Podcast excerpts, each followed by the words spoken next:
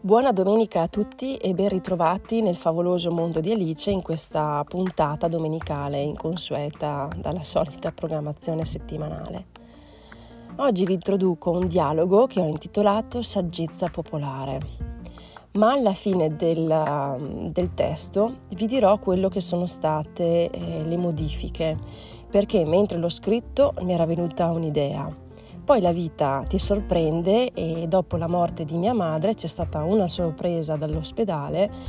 Non mi ricordo più se ve l'ho già detto in qualche altra puntata, ma eventualmente ve lo ripeto perché è contestuale al testo di oggi e quindi insomma i, ca- i piani sono cambiati. Caro D, ho deciso. Questo progetto diventerà un libricino simpatico ad un prezzo modico e tutto il ricavato andrà alla FIMP, Fondazione Italiana per la ricerca sulle malattie del pancreas. Che ne pensi? esordisco piena di energia. Mi sembra una buona idea, risponde D. Anzi, una saggia idea, conclude arricciandosi una ciocca di capelli dal color biondo cenere. Sì, ma in fondo, continuo io con il mio solito domandare, chi è davvero saggio? Chi legge i proverbi, mi risponde Di con estrema semplicità. E i proverbi dove stanno? insisto. Nella Bibbia, mi risponde Di alzando le braccia come se fosse un caso disperato. Ma io sono cresciuta a proverbi, piruetto su me stessa come per disorientarlo. Me li insegnava mia zia Lucia, che adesso è in cielo e anche il mio papà Luigi me ne ha insegnati tanti. È una saggezza popolare antica, una tradizione orale che ha sempre accompagnato le persone d'azione, concludo orgogliosa delle mie radici. Bene, allora un po' di sale in zucca oserei dire che potresti averlo. È un po' come la storia della formica e della cicala, cambio repentinamente discorso. Certo che tu salti sempre di qui e di là, eh? Non stai mai fermo un momento, sbuffa di. È una mia caratteristica. Se qualcuno mi ha fatto così, un motivo ci sarà. È per disorientare i lettori. Così mi credono matta ed io scrivo quello che voglio senza che, senza che nessuno mi dica nulla. Una tattica, una strategia, sussurro al suo orecchio con gli occhi luminosi. Ho capito, ho capito. Ora quello disorientato sono io. Torno nel mio trono, così mi raccapezzo un po'. A domani, mi risponde D con un sorrisino.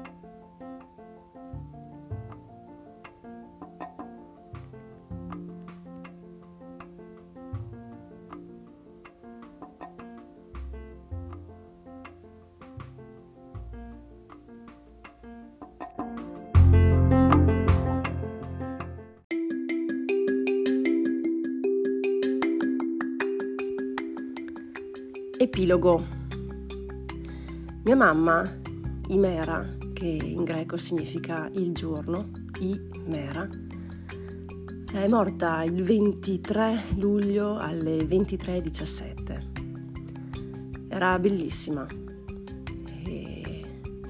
un po' troppo giovane per morire a 67 anni, anche perché era davvero davvero piena di vita, pienissima di vita sanissima, attenta all'alimentazione, eccetera, eccetera, eccetera. Vabbè, perdonate il, l'excursus, ma bisogna ricordare. E insomma, quando ho scritto questo, questo testo, appunto, visto che lei aveva un, un cancro al pancreas, pensavo di eh, raccogliere i proventi per questa fondazione.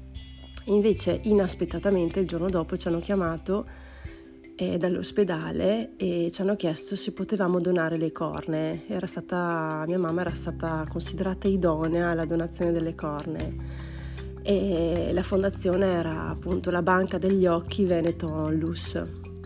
Io non ho assolutamente esitato per nemmeno un secondo, ho detto assolutamente sì subito e quindi probabilmente eh, in questa fase di autopubblicazione e di autopromozione di questo libricino, tutti i proventi andranno a questa banca degli occhi.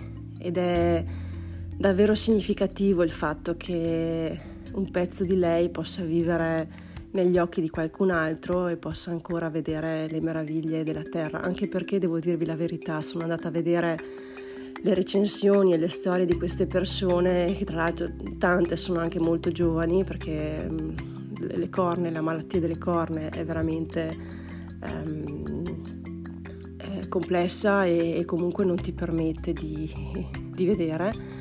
E, e quindi è una grande gioia poter pensare questo.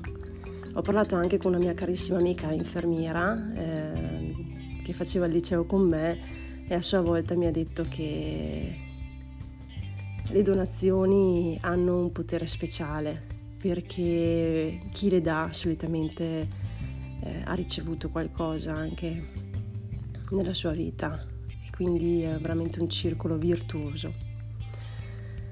Bene, buona giornata e buon proseguimento e a domani.